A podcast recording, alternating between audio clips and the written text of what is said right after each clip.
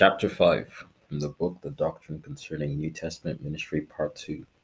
Chapter five, The Five Offices of the New Testament Church, page one forty-six.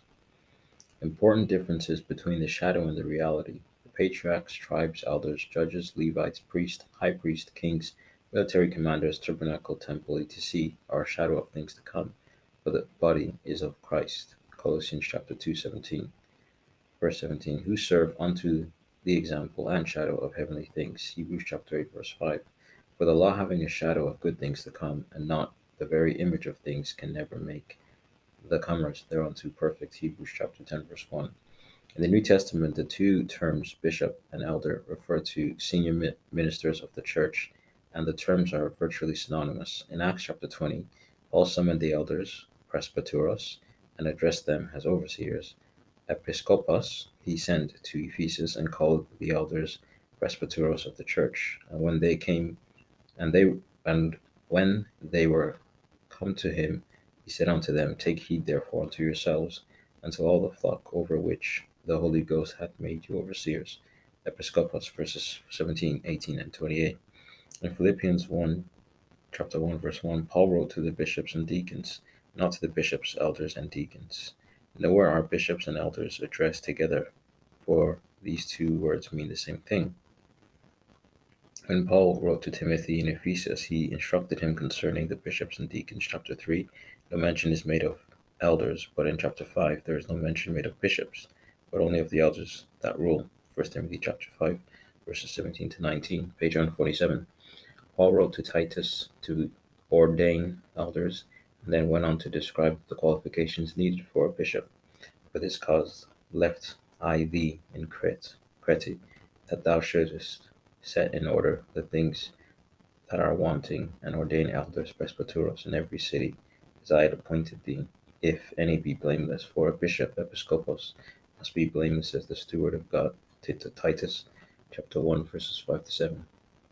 Peter wrote to the elders, saying that he himself was an elder, and then told them to take the oversight, episkopeō, episkopeō of the flock. The elders which are among you I exhort, who am also and who am also an elder, feed the flock of God which is among you. Take an oversight, episkopeō, thereof, not by constraint, but willingly, not for filthy lucre, but of a ready mind, neither as being lords over God's heritage, but being ensamples to the flock. And when the chief shepherd shall appear, ye shall receive a crown of glory that fadeth not away. First Peter chapter five, verses one to four. Here we see the words elder, bishop, and pastor, shepherd used as interchangeable terms, referring to those who feed and preside over the church. In our church, we usually use the word pastor for such responsible overseers. In Ephesians, it is stated that Christ had given to the church apostles, prophets, evangelists, pastors, and teachers.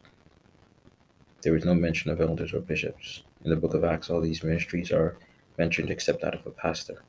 This is simply because the word bishop and elder refer to the same ministry and office as that of a pastor. Page one forty-eight. In Acts chapter five, verse fifteen. In Acts chapter fifteen, we see that the apostles and elders were the leaders in the church and were responsible for deciding the serious matters of doctrine and church life. Here three distinctions are made: the church, the apostles, and the elders. There is no mention of bishops or pastors.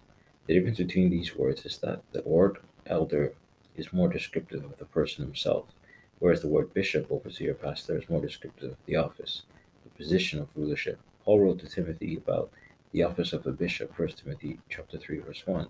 In Greek, the office of a bishop is just one word, episkopos. Epis- the episkope, or bishop, bishop, prick. In Acts chapter one, Peter had the disciples choose one to take the bishopric from Judas, fell, from which Judas fell, First Acts chapter one, verse twenty. Jesus Christ is called the shepherd and bishop of our souls. First Peter chapter two, verses twenty-five, five, and four. Uh, chapter five, verse four. In Acts chapter fourteen, twenty-three, we see that Paul and Barnabas ordaining elders in every church with prayer and fasting. Titus in turn was commissioned to ordain elders in every city in Crete, and it seems far And it seems from the instruction given to Timothy about the qualifications needed for one to be a bishop or minister that he was to do the same in the area that he was overseeing. Some ima- imagine that these elders were ordained from among the believers of the assembly, but the Bible does not say that. It is more logical and consistent with scriptures, the scriptures to understand that they were ordained from among the disciples.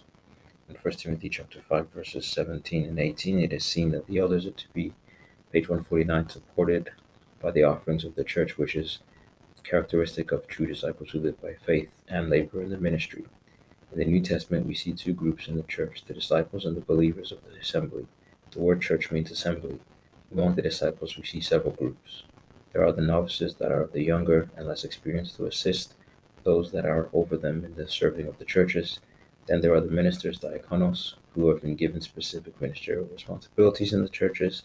Then there are the elders, who are senior men who are more mature and experienced. They have the oversight of the churches and the rule over them. Hebrews chapter thirteen, verse seven, verses seventeen, verses twenty-four, First Timothy chapter five, verse seventeen, Romans chapter twelve, verse eight. Accordingly, then, the term bishop or elder indicates primarily a governing role in the church. Individually, the elders may have some ministerial graces different one from another. Some may minister as apostles, others as prophets, evangelists, pastors, or teachers. Reflecting this, Paul wrote to Timothy, "Let the elders that rule well be counted worthy of double honor, especially they who labor in the word and doctrine." For the scripture said, "Thou shalt not muzzle the ox that treadeth the corn, and the laborer is worthy of his reward." First Timothy chapter five, verses seventeen and eighteen. Elders or bishops then are all full-time consecrated servants of God who serve unselfishly and rule over the churches. They live by faith in God, and the churches they serve are to give generously toward their needs. End of recording. Amen.